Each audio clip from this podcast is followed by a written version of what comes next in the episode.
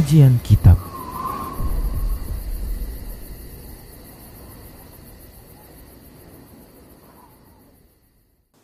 Bismillah, Assalamualaikum warahmatullahi wabarakatuh. Innal hamdalillah nahmaduhu wa nasta'inuhu wa nastaghfiruh. Wa na'udzu billahi min shururi anfusina wa min sayyiati a'malina.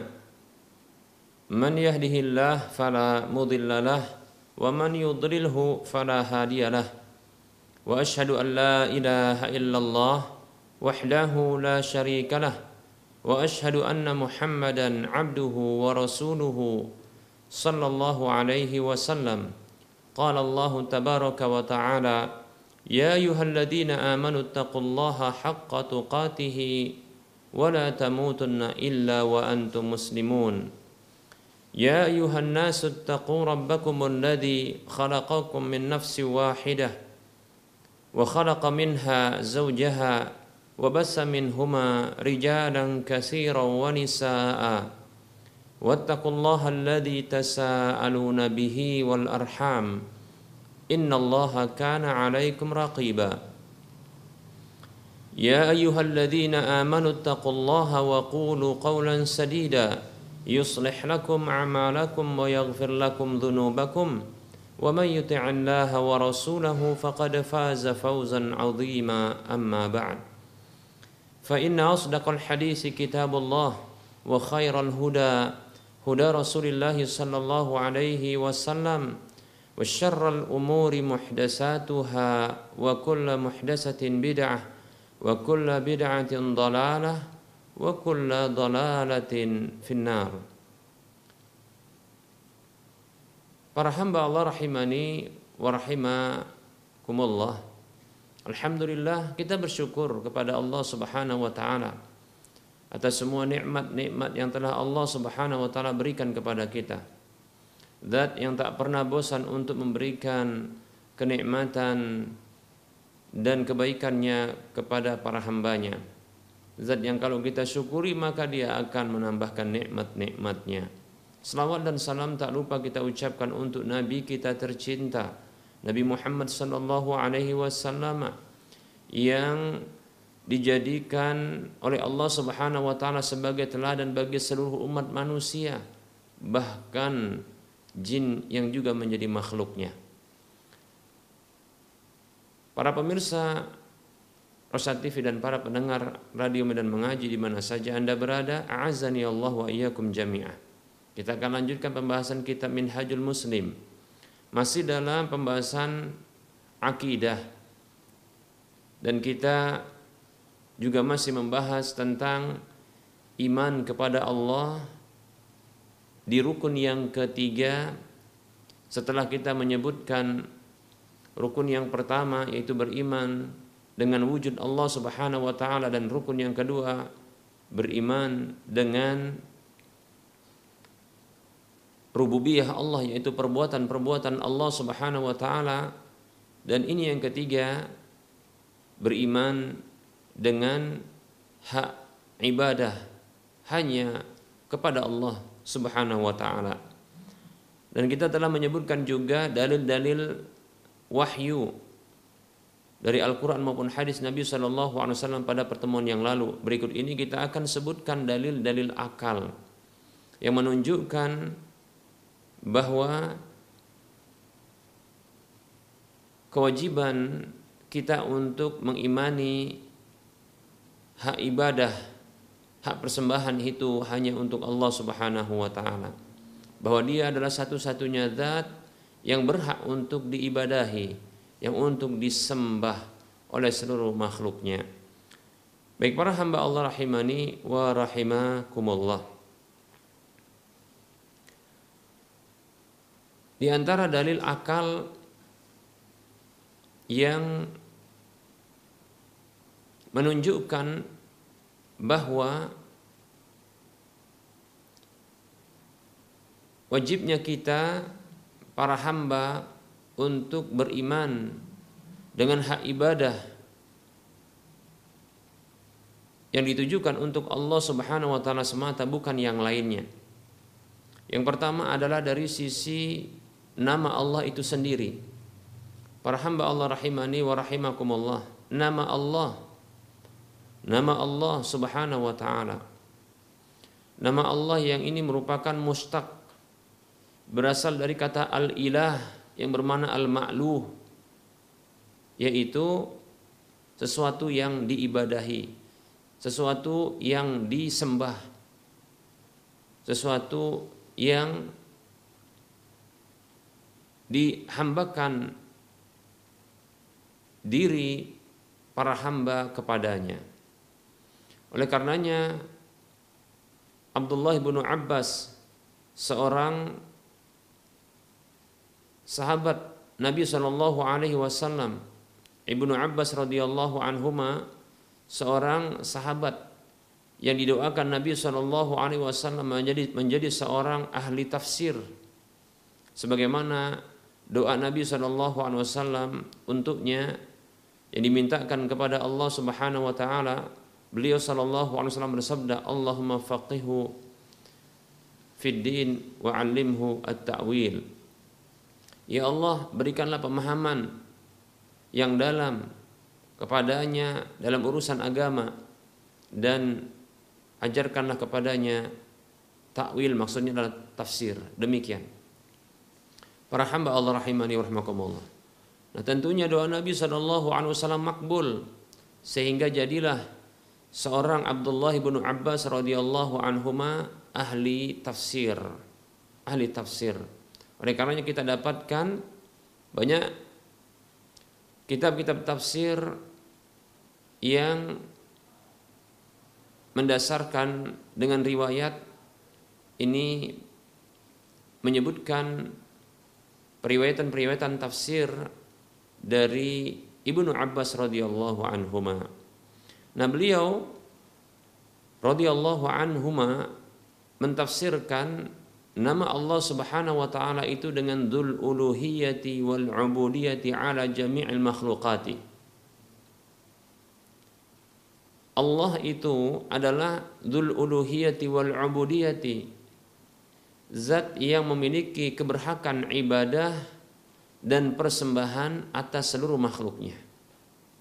Biar para hamba Allah rahimani wa rahmakumullah. Dari nama Allah sendiri sudah layak. Allah Subhanahu wa taala untuk diyakini dan diimani bahwa dia satu-satunya zat yang ditujukan ibadah itu diarahkan persembahan itu penghambaan diri para makhluknya kepadanya semata tidak kepada yang lainnya. Dzul uluhiyati wal ubudiyati ala jami'il makhluqati. Zat dialah zat yang memiliki keberhakan ibadah dan persembahan atas seluruh makhluknya. Baik para hamba Allah rahimani wa rahimakumullah. Ini yang pertama. Kemudian yang kedua, para hamba Allah rahimani wa rahimakumullah. Keimanan kita ini dalil ya, secara akal keimanan kita bahwa Allah Subhanahu wa taala itu memiliki rububiyah. Perbuatan-perbuatan di alam semesta baik itu mencipta baik itu mengatur segala urusan di alam semesta maupun menguasai dan merajai seluruh jagat raya dengan berbagai bentuk perbuatan-perbuatannya di alam semesta dan di jagat raya dan kita meyakini dan mengimani bahwa dia satu-satunya yang berwenang dan mampu untuk berbuat demikian di alam semesta dan di jagat raya. Maka hal ini tentunya para hamba Allah rahimani wa rahmakumullah menuntut kita menuntut kita untuk mengarahkan ibadah untuk membenarkan bahwasanya dia satu-satunya zat yang berhak untuk diibadahi dan disembah oleh seluruh makhluknya. Oleh seluruh makhluknya. Pembenaran dan pengakuan serta keimanan Begitu juga keyakinan kita bahwa Allah Subhanahu wa taala adalah satu-satunya zat yang mencipta, tak ada yang lainnya. Satu-satunya zat yang memberikan rezeki, tak ada yang lainnya selain Dia. Satu-satunya zat yang mengatur segala urusan di alam semesta ini, satu-satunya zat, tidak ada yang lainnya. Dan Dia yang menguasai jagat raya ini tanpa ada satupun selainnya. Satu-satunya dia, tak ada yang lainnya. Maka hal ini menuntut kita, menuntut kita untuk mengimani, meyakini dan membenarkan bahwa dialah yang berhak untuk diibadahi, bahwa dialah yang berhak untuk disembah. Dialah zat yang diharuskan penghambaan diri para makhluknya itu ditujukan kepadanya semata bukan yang lainnya. Demikian para hamba Allah rahimani wa rahimakumullah. Oleh karenanya kita dapatkan Allah Subhanahu wa taala mengingatkan hal ini. Ketika para hamba Allah Subhanahu wa taala mereka mengakui Allah yang mencipta, Allah yang mengatur. Ya. Allah yang menguasai alam semesta ini, memberi rezeki dan seterusnya. Allah Subhanahu wa taala menuntut dari para hamba untuk mengibadahinya, mengarahkan ibadah hanya kepadanya. Demikian.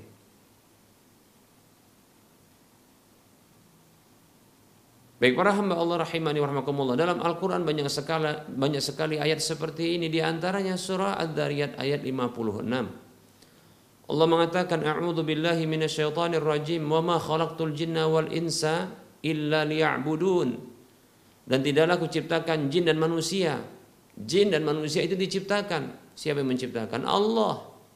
Jin itu mengakui manusia itu mengakui Allah yang menciptakannya. Maka Allah tuntut ya.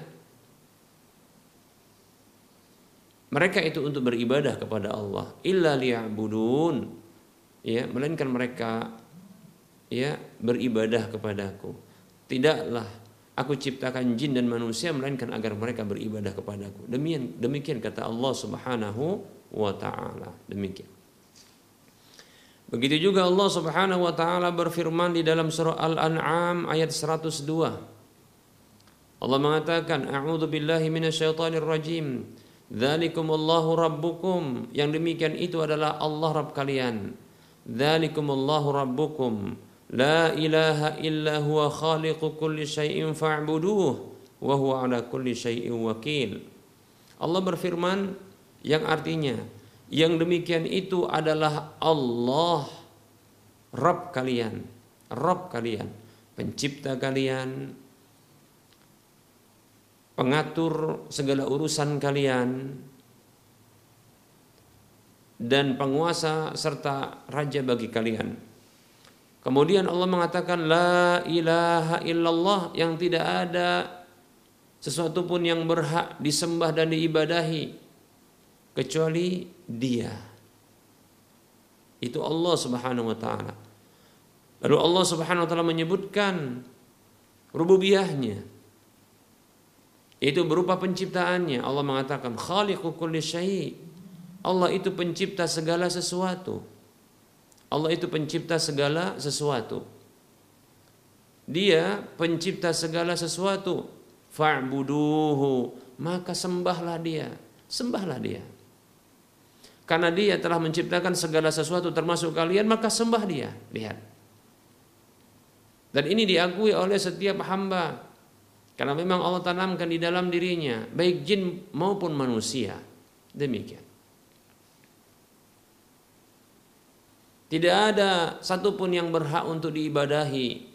Tidak ada satupun yang berhak untuk disembahi. Kecuali hanya dia. Allah subhanahu wa ta'ala. Dia pencipta, dia pengatur alam semesta, dia penguasa jagat raya, maka dia yang berhak untuk disembah. Fa'buduhu, sembahlah dia. Sembahlah dia. Demikian. Wa huwa ala kulli syai'in wakil dan dia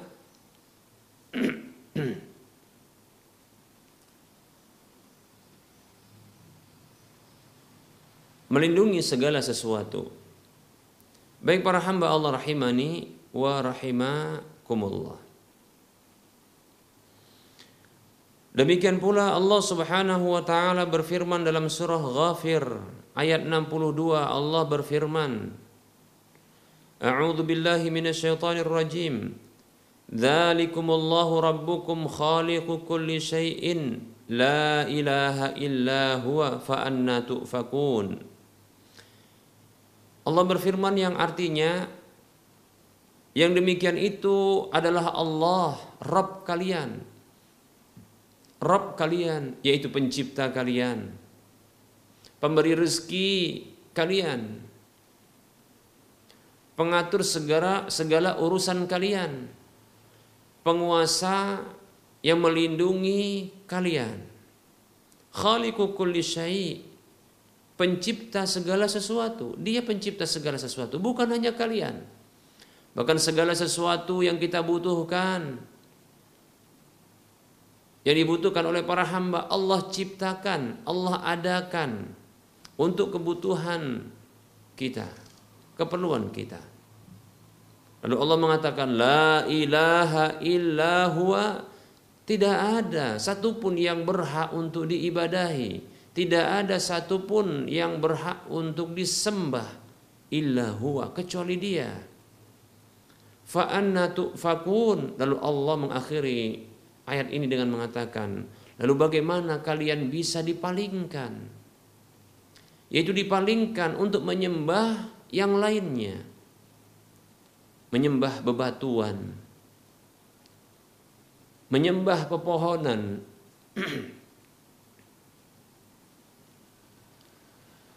menyembah roh-roh gentayangan,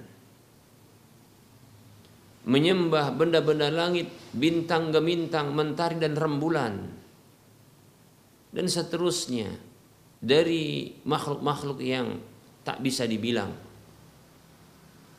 para hamba Allah rahimani warahmatullah. Kenapa bisa dipalingkan untuk menyembah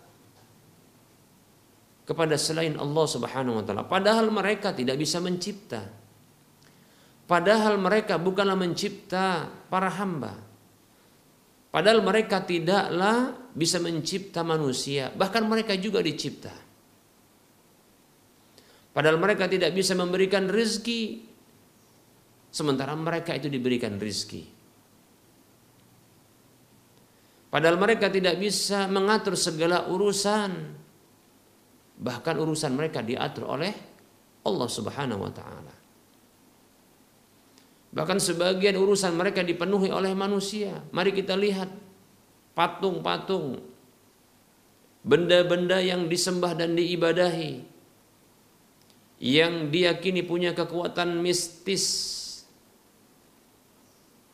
patung-patung, siapakah yang memperhatikan kebersihannya? Siapakah patung-patung yang membersihkan dari rumah laba-laba? Siapa pula patung, siapa pula yang membersihkan patung tersebut dari debu-debu yang melekat padanya? Siapa? Manusia juga. Tapi mengapa manusia itu yang menyembahnya? Lihat, dia tak bisa mengatur kebutuhannya sendiri. Bahkan diatur oleh penyembahnya. Coba lihat. Betapa bodohnya manusia itu. Betapa tertutupnya akal manusia itu. Begitulah kesyirikan itu membuat bodohnya manusia. Oleh karenanya ketika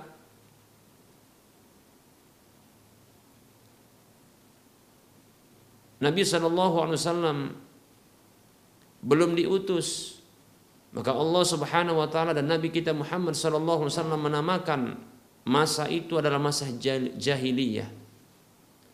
Masa kebodohan. Karena mereka diliputi dengan kesyirikan. Demikian para hamba Allah rahimani wa rahimakumullah. Oleh karenanya jangan sampai orang-orang muslim orang-orang Islam, kaum muslimin, kaum mukminin Ya mereka beriman kepada Allah Subhanahu wa taala. Mereka menjadi orang-orang bodoh dengan terjerembab dan terjerumus ke dalam kesyirikan. Disebabkan karena mereka tidak mempelajari agama mereka. Tidak mempelajari prinsip-prinsip dasar ajaran agama mereka. Para hamba Allah rahimani wa rahimakumullah.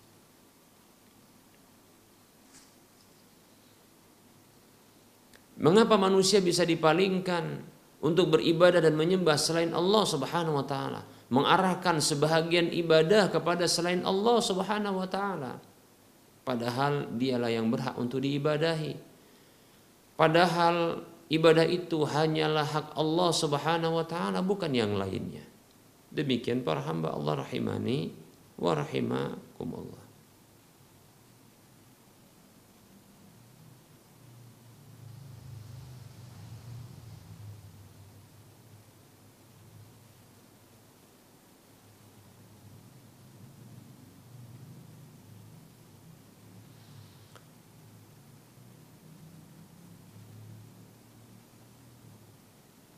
Kemudian Allah Subhanahu wa taala berfirman di dalam ayat yang lain. Allah berfirman di dalam surah Fatir ayat 3. Allah mengatakan a'udzu billahi minasyaitonir rajim. Ya ayyuhan nas, ya ayyuhan nas dzkuru ni'matallahi 'alaikum hal min khaliqin ghairullahi yarzuqukum minas sama'i wal ardi. La ilaha illa huwa fa anna Allah masih berhujjah. Allah masih menuntut para manusia yang mereka mengakui Allah Subhanahu wa taala yang memberikan rizki. Allah Subhanahu wa taala yang menciptakan mereka Allah Subhanahu wa taala memberikan nikmat-nikmat kepada mereka karena itu memang perbuatan-perbuatan Allah Subhanahu wa taala. Allah masih menuntut agar mereka mengarahkan ibadah hanya kepadanya bukan yang lainnya. Allah mengatakan yang artinya wahai manusia ingatlah nikmat-nikmat Allah atas kalian. Karena memang perbuatan Allah Subhanahu wa taala adalah memberikan nikmat membagikan rizki kepada para hamba. Itu perbuatan Allah. Hal min khaliqin ghairullah. Adakah pencipta lain selain Allah Subhanahu wa taala? Jawabannya tidak ada. Allah Subhanahu wa taala menciptakan zat yang satu, zat yang Maha Esa, Maha Tunggal, tak ada yang lainnya. Yarzuqukum minas sama'i wal ard dia yang senantiasa memberikan rizki kepada kalian dari langit dan bumi. Dari langit dan bumi. Allah berikan rizki. Air yang berasal dari langit itu rizki. Hewan-hewan yang terkadang berterbangan di langit itu juga rizki. Begitu juga ya yang berasal dari bumi, tanaman-tanaman itu dari bumi. Buah-buahan itu dari bumi. Tumbuh-tumbuhan itu dari bumi. Hewan-hewan berkaki empat itu dari bumi. La ilaha illa huwa. Tidak ada satupun yang berhak untuk diibadahi selain dia. Dia yang berhak untuk diibadahi. Tak ada yang lainnya. Allah masih tuntut. Ya. Fa'anna tu'fakun. Lalu mengapa kalian bisa dipalingkan? Mengapa manusia tatkala mereka mengakui Allah Subhanahu wa taala sebagai pencipta mereka, mereka mengakui bahwasanya Allah Subhanahu wa taala sebagai pemberi rezeki mereka, penjamin rezeki mereka. Rezeki dari langit maupun dari bumi. Dan mereka mengakui bahwasanya Allah Subhanahu wa taala yang mengatur urusan mereka. Lalu mengapa mereka masih mengarahkan ibadah kepada selain Allah Subhanahu wa taala? Kenapa mereka bisa dipalingkan demikian?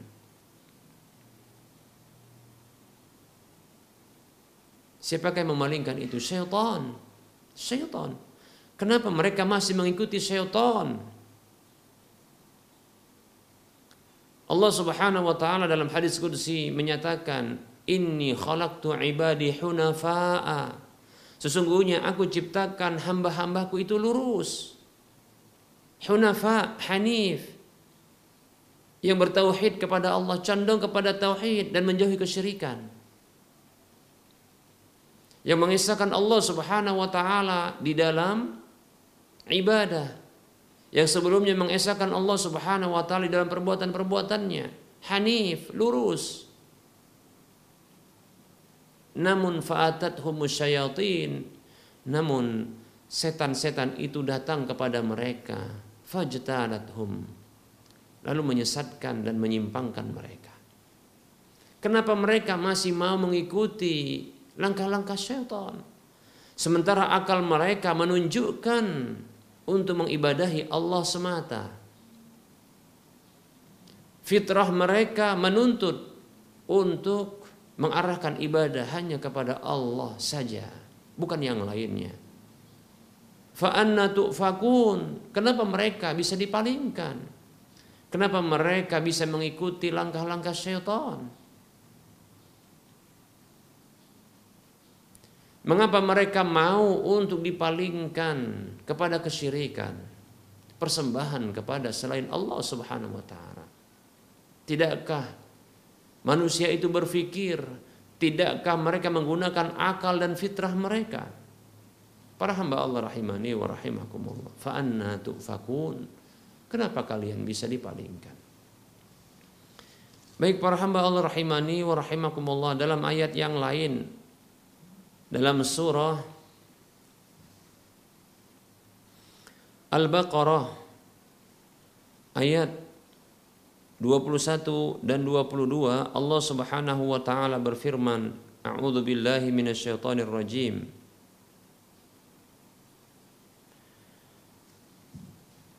يا أيها الناس اعبدوا ربكم الذي خلقكم والذين من قبلكم لعلكم تتقون الذي جعل لكم الأرض فراشا والسماء بناء وأنزل من السماء ماء فأخرج به من الثمرات رزقا لكم فلا تجعلوا لله وأنتم تعلمون Allah berfirman wahai manusia Allah masih menyeru manusia. Allah masih menuntut manusia. U'budu rabbakum sembahlah Rabb kalian. Rabb kalian siapa itu Rabb kalian? Alladzi khalaqakum, zat yang telah menciptakan kalian. Sembahlah zat yang menciptakan kalian itu Rabb kalian. Walladzina min qablikum dan menciptakan orang-orang sebelum kalian. La'allakum tattaqun, agar kalian bertakwa.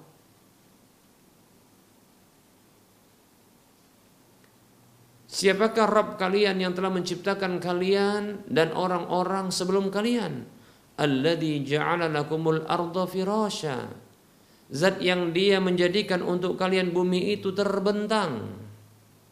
Wassama abina'a. Dan langit itu terhampar. Dan langit itu sebagai atapnya. Wa anzala sama. Dan yang telah menurunkan air dari langit Itulah zat yang telah menciptakan kalian.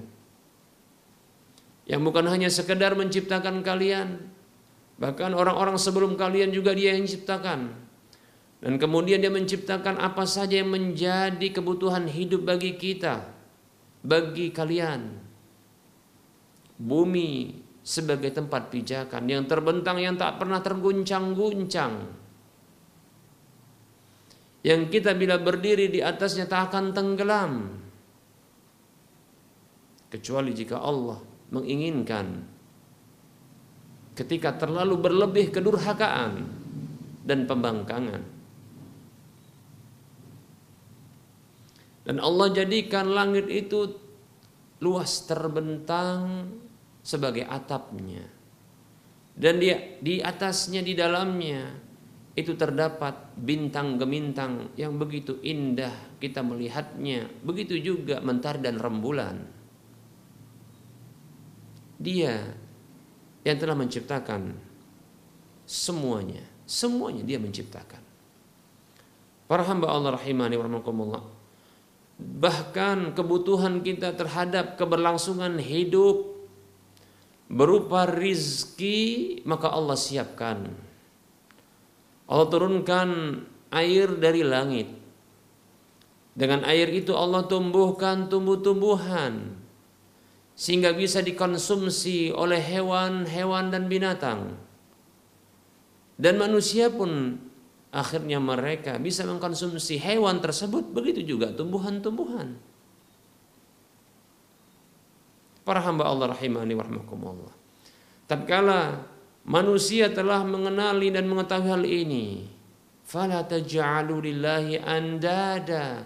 Maka janganlah kalian jadikan adanya tandingan-tandingan bagi Allah Subhanahu wa taala yang telah menciptakan, yang telah mengadakan segala kebutuhan.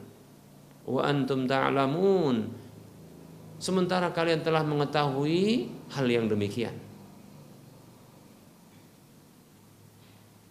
Allah yang telah menciptakan kalian dan orang-orang sebelum kalian Allah juga yang menciptakan tempat tinggal bagi kalian yang tak pernah tergoncang. Kalian tenang berada di atasnya damai sentosa yang penuh kedamaian. Ketenangan. Langit sebagai atapnya yang indah, yang penuh dengan bintang gemintang, mentari dan rembulan. Di pandangan mata manusia itu begitu indah berkemilauan di malam hari tentunya. Di bumi sebagai tempat pijakan bagi kalian, maka Allah siapkan apa saja yang kalian butuhkan. Rizki sebagai bahan pangan. Untuk keberlangsungan dalam kehidupan. Allah siap kan masih kurang apalagi. Nah bila kita mengakui demikian lalu mengapa kita bisa dipalingkan? Mengapa kita mau dipalingkan oleh syaitan? Kenapa? Mengapa kita masih mengikuti langkah-langkah setan? Sehingga dia menawarkan keberbalingan. Kepala kita pun kita angguk-anggukkan badan kita kita ikutkan. Lalu kita arahkan ibadah itu kepada selain Allah Subhanahu wa taala yang ia juga diciptakan yang ia juga diadakan yang ia setara dengan kalian. Sama-sama diciptakan sama-sama membutuhkan sama-sama juga ditanggung rizkinya oleh Allah Subhanahu wa taala. Baik para hamba Allah rahimani warahmatullah. Allah senantiasa menuntut para hamba dengan pengakuan mereka terhadap perbuatan-perbuatan Allah yang mereka yakini, yang mereka akui dan mereka benarkan. Allah satu-satunya di dalam perbuatan tersebut. Allah tuntut Allah tuntut para hamba untuk beribadah kepadanya semata, bukan yang lainnya. Demikian. Ini dalil akal.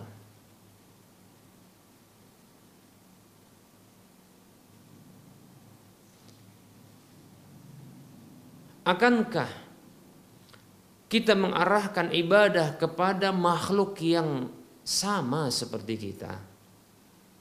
Yang dia juga sama-sama diciptakan yang dia sama-sama diadakan, yang ia sama seperti kita, yang ditanggung rizkinya oleh Allah Subhanahu wa taala.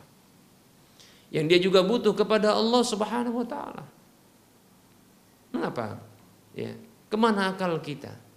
Mengapa kita harus beribadah kepadanya? Mengapa kita harus mengibadahi mentari dan rembulan, bintang gemintang? Mengapa kita harus mengibadahi bebatuan serta pepohonan? walaupun dia rindang, indah dalam pandangan. Mengapa kita harus mengibadahi jin-jin gentayangan? Kenapa?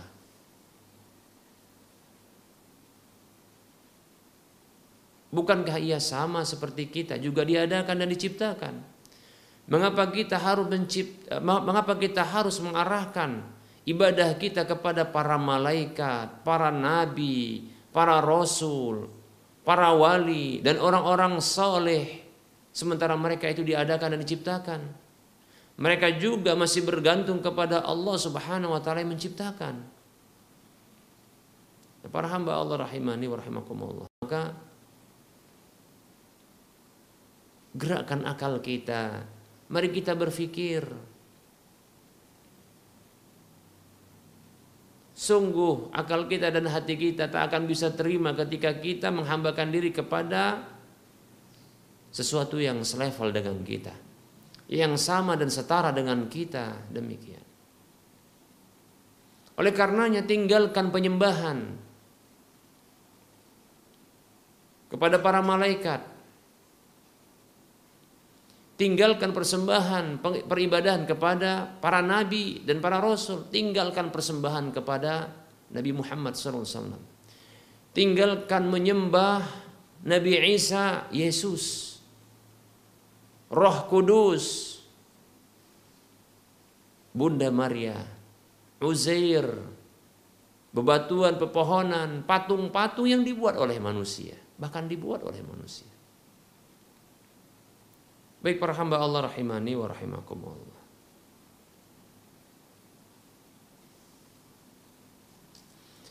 Nah, jikalau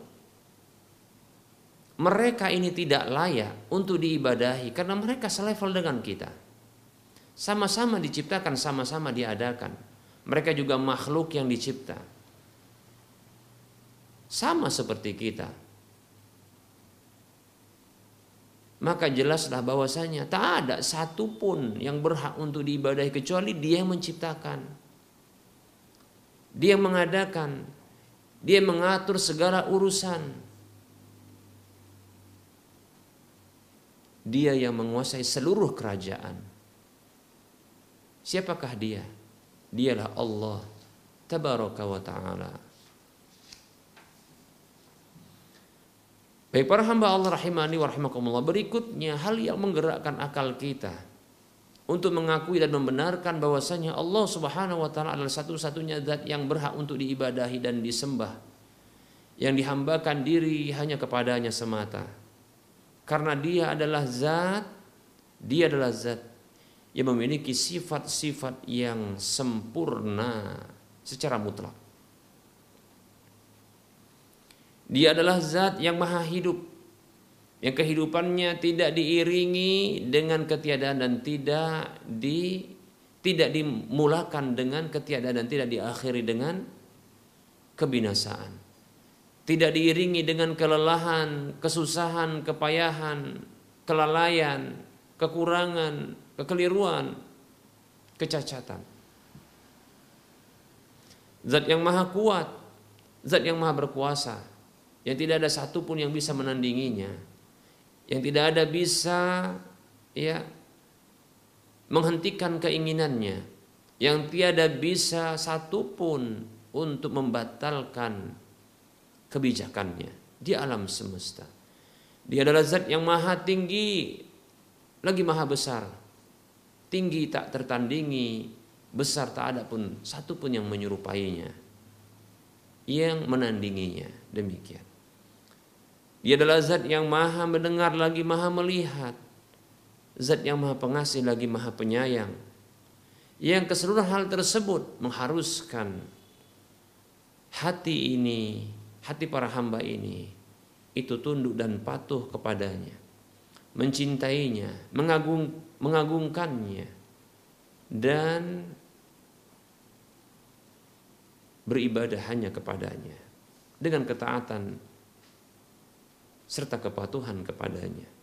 Demikian para hamba Allah rahimani wa rahimakumullah.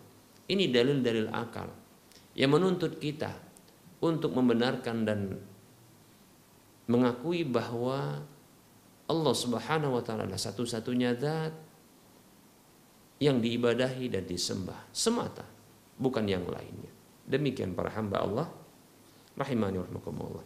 Seorang mukmin muslim mengimani dan meyakini, mengakui dan membenarkan bahwa Allah Subhanahu wa taala adalah zat yang berhak untuk diibadahi Zat yang diarahkan ibadah itu hanya kepadanya semata, bukan yang lainnya. Satu-satunya zat yang disembahi, tidak yang lainnya. Demikian para hamba Allah rahimani warahmatullah. Barangkali ini materi yang bisa kita cukupkan untuk kita sampaikan pada pertemuan kali ini dan insya Allah taala kita akan lanjutkan pada waktu waktu mendatang kita lanjutkan dengan sesi soal dan jawaban.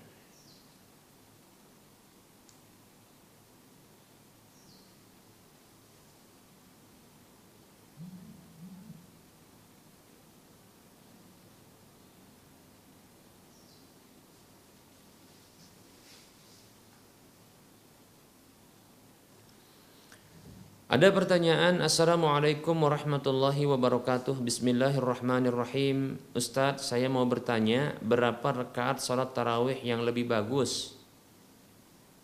11 kah atau 23 Satu lagi saya mau tanya Ustadz Apakah kalau sudah sholat tarawih Itu bisa sholat malam lagi Ustadz Tolong penjelasannya Ustadz Terima kasih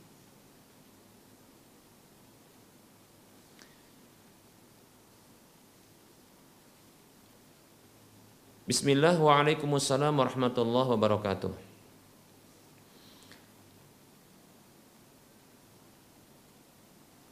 Perlu kita ketahui bahwasanya para ulama mereka berbeda pendapat tentang jumlah rakaat sholat malam. Ada yang membatasi cuma 11 rakaat saja. Tidak lebih dan ada pendapat yang kedua yang membolehkan untuk lebih dari 11 rakaat ini. Saya pribadi condong kepada pendapat bahwasanya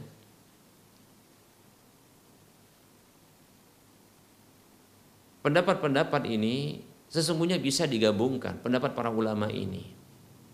Dan masing-masing mereka berpendapat berdasarkan dalil. Dan semuanya dalil-dalil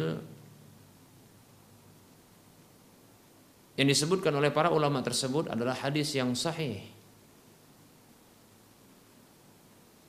Perlu kita ketahui bahwasanya dari jalur Aisyah radhiyallahu anha sendiri ketika beliau ditanya tentang salatnya Nabi sallallahu alaihi wasallam di satu riwayat beliau pernah menyebutkan sholat Nabi SAW itu adalah tujuh rakaat. Kemudian sholat malam Nabi SAW juga disampaikan ini sembilan rakaat.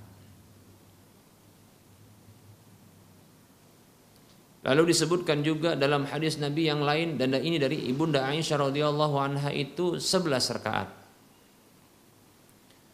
Dan dari sahabat Ibnu Abbas radhiyallahu anhu disebutkan beliau sholat 13 rakaat.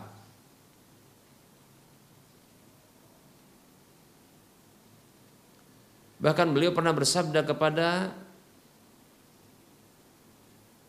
salah seorang salah seorang sahabat dan ini merupakan hadisul qaul, hadis ucapan yang ini ditujukan kepada salah seorang dari umatnya. Dan ini sesungguhnya tidak terbatas bagi umat tersebut. Satu umat itu tapi seluruhnya bagi kita. Kata Nabi Wasallam salatul laili masna masna. Eh sintaini sintaini. Salat malam itu dua rakaat dua rakaat. Maksudnya dua rakaat salam dua rakaat salam. Faida faida khashita subha fa'utir biwahidatin ini salah satu redaksi hadis yang saya sebutkan ada redaksi lain yang disebutkan Nabi SAW tapi maknanya sama. Salat malam itu kata Nabi SAW itu dua rakaat, dua rakaat. Maksudnya dua rakaat salam, dua rakaat salam. Faidah khasyita subha apabila engkau khawatirkan muncul subuh itu tiba subuh masuk subuh fa'utir biwahidatin maka berwitirlah satu rakaat. Baik para hamba Allah rahimani wa rahimakumullah, berdasarkan hadis yang kita sebutkan barusan ini menunjukkan bahwa salat malam itu tidak berbilang tidak terbatas jumlahnya. Oleh karenanya kita dapatkan para imam seperti Imam Ahmad ya, begitu juga Aban itu salatnya lebih daripada 23 rakaat.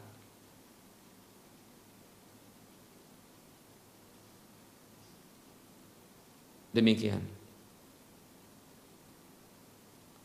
Hanya saja Nabi Shallallahu Alaihi Wasallam lebih banyak melakukan sholat malam itu 11 rakaat. Sampai-sampai Aisyah radhiyallahu anha mengatakan,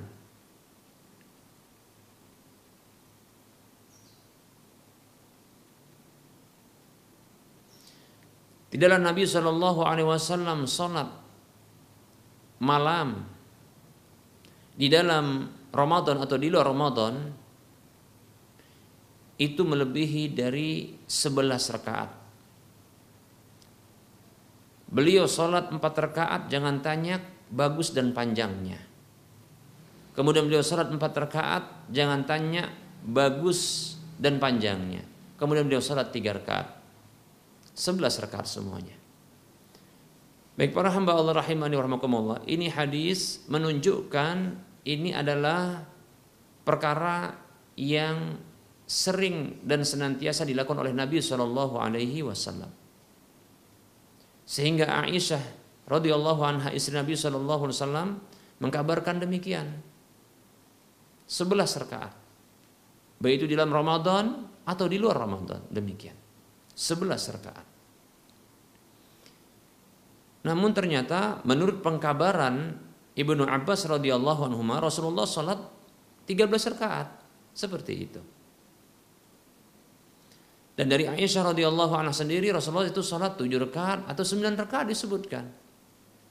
Nah, ini menunjukkan variatif. Hanya saja yang sangat sering beliau lakukan adalah 11 rakaat. Dan bukanlah merupakan hal yang terlarang apalagi bid'ah sholat lebih daripada 11 rakaat. Karena dalam sebuah hadis atau riwayat yang sahih dari Umar radhiyallahu anhu maaf radhiyallahu anhu beliau melakukan atau memerintahkan sholat ketika para sahabat dan orang-orang ketika itu di masa kekhalifan beliau itu sholat dengan cara terpencar-pencar maka beliau radhiyallahu anhu menggabungkan sholat itu dengan dipimpin oleh satu imam. Di antara yang ditunjuk oleh beliau adalah Ubay bin Ka'ab demikian. Tamim Ad-Dari. Maka mereka menjadi imam. Dan sholat mereka disebutkan dalam satu riwayat 21 rakaat demikian. Lebih daripada 11. Jadi sahabat Nabi sendiri pun melakukan sholat lebih daripada 11. Demikian.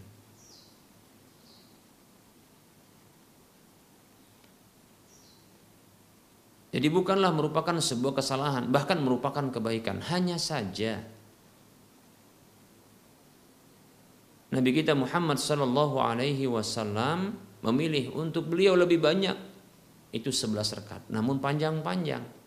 Karena Aisyah radhiyallahu anha mengatakan, ya beliau salat 4 rakaat, jangan tanya bagus dan panjangnya berarti panjang. Baik para hamba Allah rahimani warahmatullah.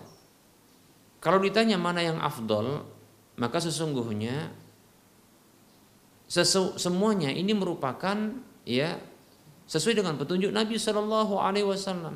Ya, bila seseorang memilih bilangan rakaat salat malam itu 11 rakaat, maka itu bagus. Insya Allah Taala bagus ya bahkan itu yang banyak dilakukan Nabi Shallallahu Alaihi Wasallam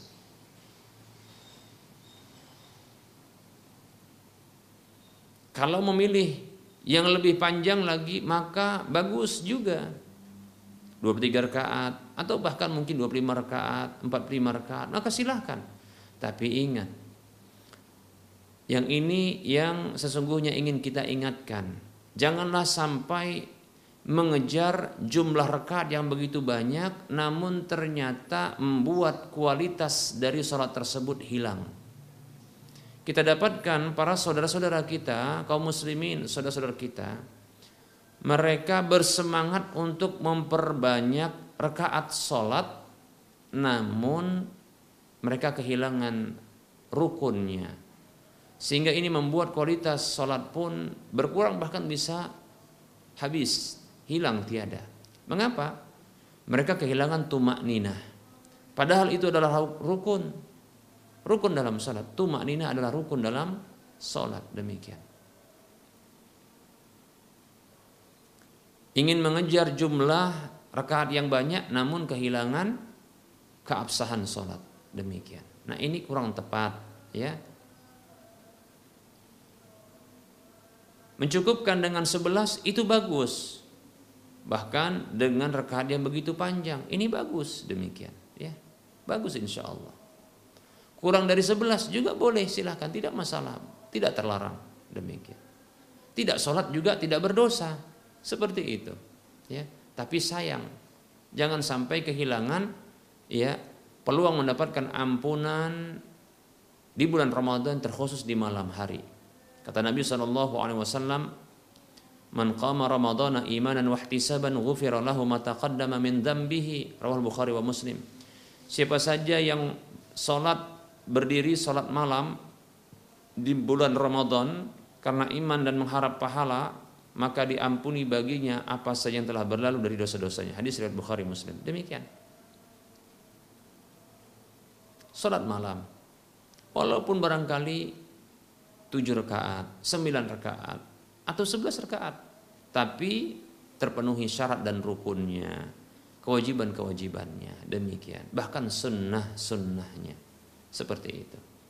Kalau mau banyak lebih itu, lebih daripada jumlah itu, 23 rakaat sebagaimana pada umumnya di negeri kita ini, maka silahkan. Bukan sebuah kesalahan, hanya saja perhatikan syarat dan rukunnya. Begitu juga kewajiban-kewajiban serta sunnah-sunnahnya demikian. Dan jangan melakukan perkara-perkara yang baru dalam urusan agama, lebih khusus dalam urusan sholat demikian.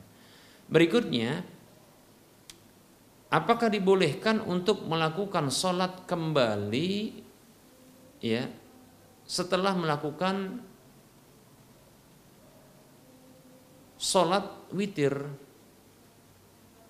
baik para hamba Allah rahimani wa rahimakumullah.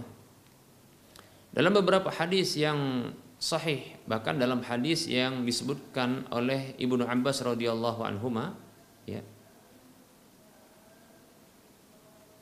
disebutkan hadis yang lain. Rasulullah SAW hadis yang lain juga dari sahabat yang lain disebutkan bahwasanya Nabi SAW setelah melakukan ya sholat malam dengan menutup witir beliau melakukan sholat sunat dua rakaat dalam kondisi duduk yang ringan.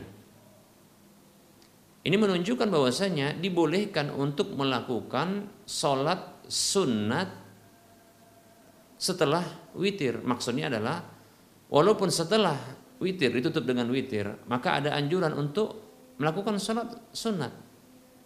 Demikian. Sholat apakah itu? Sholat malam juga. Nah bila seseorang tersebut telah melakukan sholat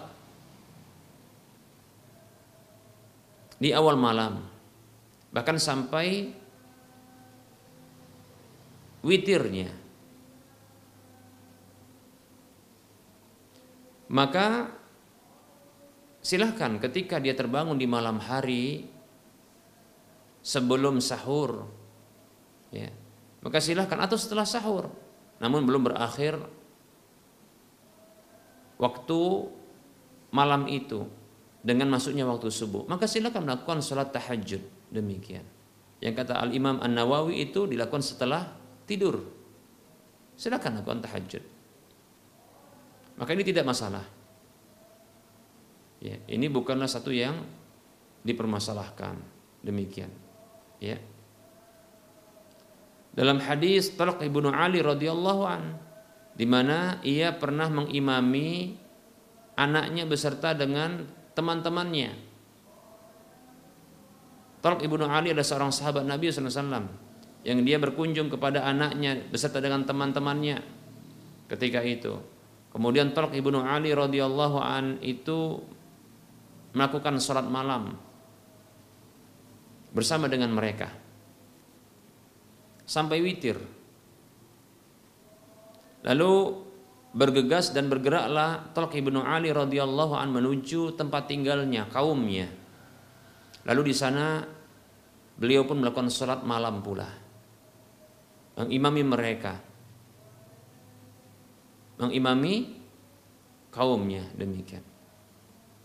Namun ketika witir, ketika witir beliau mengedepankan salah seorang di antara mereka untuk menjadi imam. Menggantikan posisi beliau yang jadi imam ketika itu ya sembari beliau mengatakan ya Rasulullah bersabda sallallahu alaihi wasallam tidak ada dua witir dalam satu malam. Karena beliau tadinya sudah witir. Ini menunjukkan bahwasanya bolehnya untuk melakukan sholat kembali walaupun lebih dari dua rakaat ya setelah melakukan sholat witir demikian ya seperti itu. Wallahu taala a'lam. Ada pertanyaan apa hukum tadarusan di masjid setiap malam yang dilakukan oleh kaum muslimin setiap malam-malam di bulan Ramadan?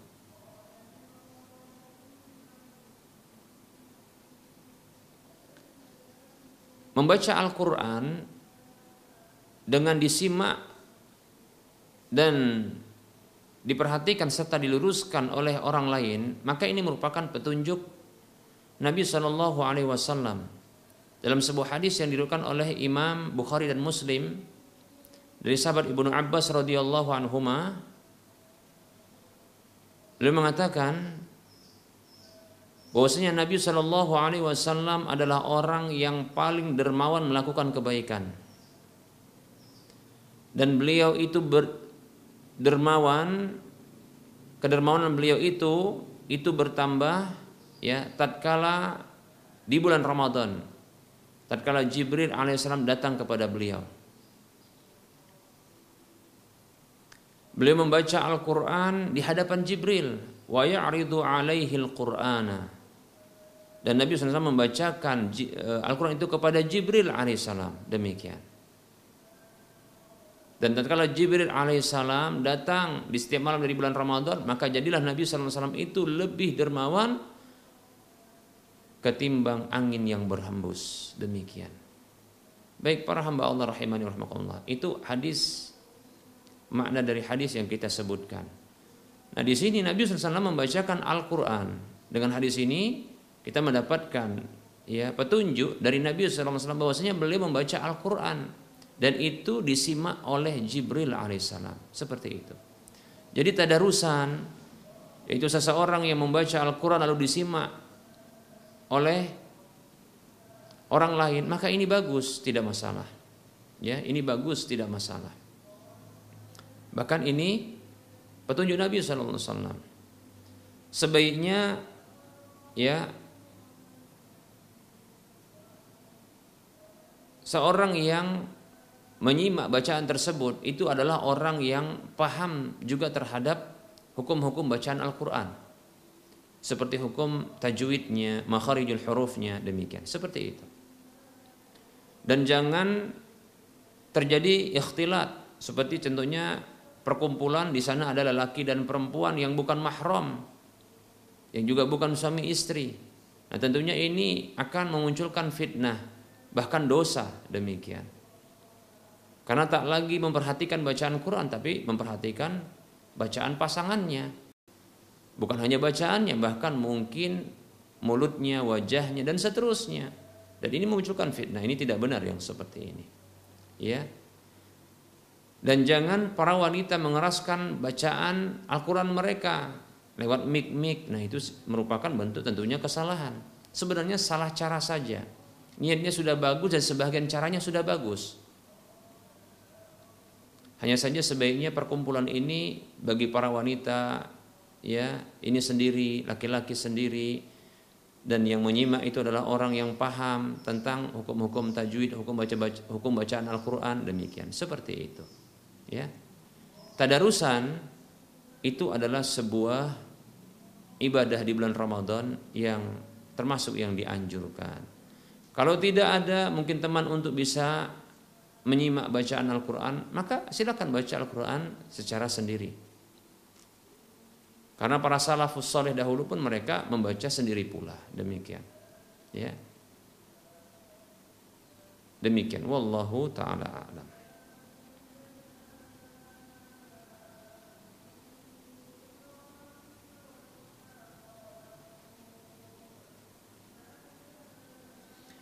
Assalamualaikum Ustadz izin bertanya apa hukumnya menulis selawat untuk Rasulullah dengan SAW atau pujian untuk Allah dengan SWT.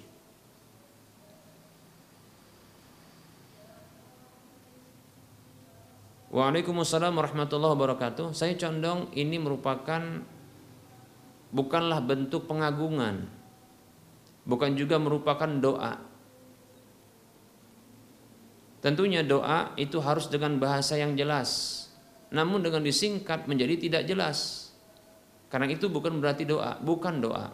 Walaupun ada pendapat ulama yang membolehkan. Namun ini kurang tepat. Mengapa? Karena ini doa. Ya. Doa itu harus jelas. Ya. Karena seperti sallallahu alaihi wasallam itu doa. Itu doa. Allah mengatakan, "Ya ayyuhalladzina amanu sallu alaihi wasallimu taslima." Wahai orang-orang beriman, berselawatlah kalian. Itu doa selawat dan salam untuk untuknya, yaitu untuk Nabi Shallallahu alaihi wasallam. Demikian. Maka harus jelas. Karena doa itu harus jelas.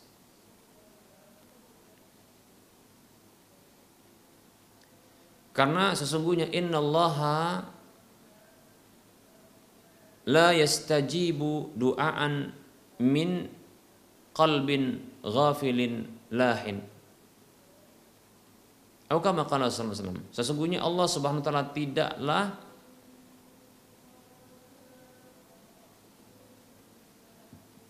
mengabulkan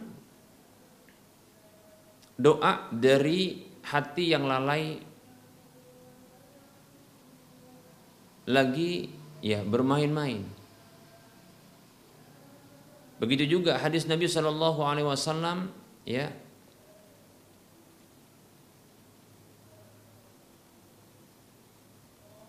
Doa yang memerintahkan kepada kita untuk pasti muqinun bil ijabah.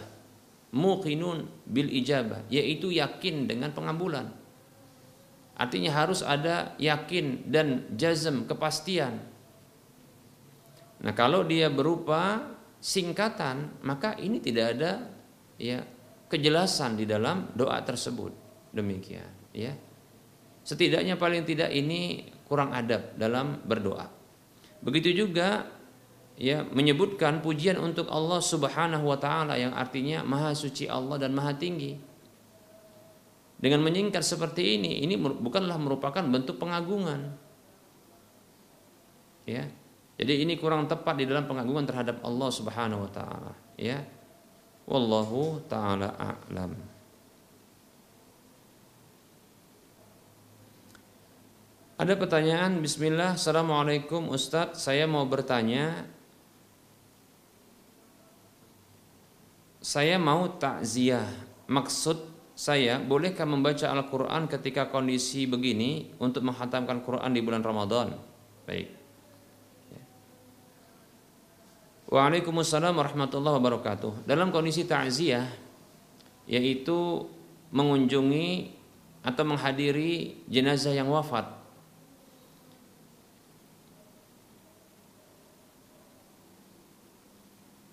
maka tentunya kehadiran itu merupakan bentuk takziah. Ungkapan-ungkapan yang diungkapkan kepada ahli musibah ini juga termasuk bentuk takziah apabila ungkapan itu adalah untuk menguatkan hatinya, menyabarkan dirinya, ya untuk menerima ya musibah ya ketetapan Allah ini dan seterusnya. Nah, tentunya takziah ini tidaklah seluruhnya itu berdampingan atau berdekatan dengan si mayit. Ya. Biasanya ada pula yang hanya duduk saja barangkali menunggu sampai nanti disolatkan. Nah, dalam kondisi seperti ini, maka dibolehkan bagi seseorang untuk berzikir. Ya. Mungkin begitu juga untuk membaca apa yang ada di HP-nya, ya. Berupa mungkin pesan, begitu juga barangkali untuk menjawab pertanyaan dari pesan yang sampai, kan begitu. Atau ya bertelepon kita katakan boleh saja bila demikian boleh tentunya lebih boleh lagi kita katakan untuk membaca Al-Qur'an kalau niatnya memang untuk ya menambah ya bacaan sehingga lebih cepat untuk menghatamkan Al-Qur'an. Ini dibolehkan insya Allah taala. Hanya saja ikhlaskan niat kemudian jangan sampai mengganggu orang lain ya seperti itu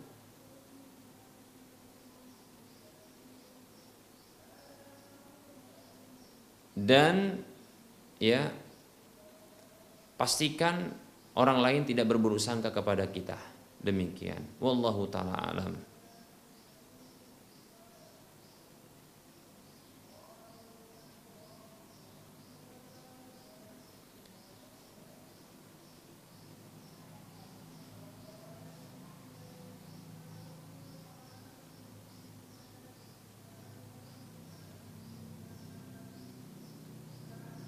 Ada pertanyaan yang lain Assalamualaikum mau bertanya Ustaz Jika kita sudah sholat tarawih 11 rakaat plus dengan witir ya di masjid Kemudian di rumah sholat lagi dengan istri Ya 12 rakaat tarawih tujuan agar ya menjadi 23 rakaat Boleh Ustaz?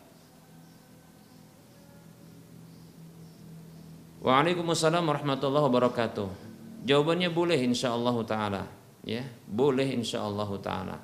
Ya Ya sebagaimana dalam hadis yang ini sering kita ulang-ulang penyebutannya dan ini kita ulang kembali ya bahwasanya hadis Talq ibnu Ali radhiyallahu seorang sahabat yang beliau melakukan ya salat malam bersama dengan anak beliau beserta dengan ya, kerabat atau teman-teman dari anak tersebut di tempat kediaman anak itu ya di masjidnya setelah itu sampai witir.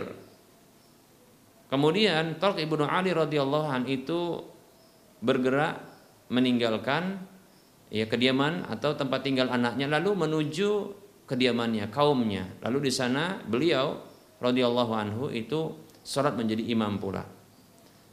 Sholat malam sampai menjelang witir beliau mengedepankan seorang seorang laki-laki agar menjadi imam Sembari beliau mengatakan, sesungguhnya aku mendengar Rasulullah SAW bersabda, la witrani fi lailatin. Tidak ada dua witir dalam satu malam. Jadi yang dihindarkan adalah witirnya. Seperti itu, ya. Maka boleh insyaallah taala wallahu taala a'lam. Baik para hamba Allah rahimani wa para pemirsa Rosyad TV dan para pendengar radio Medan Mengaji, azani Allah wa iyyakum jami'a. Kita cukupkan untuk uh, menjawab pertanyaan yang telah masuk pada uh, pertemuan kali ini.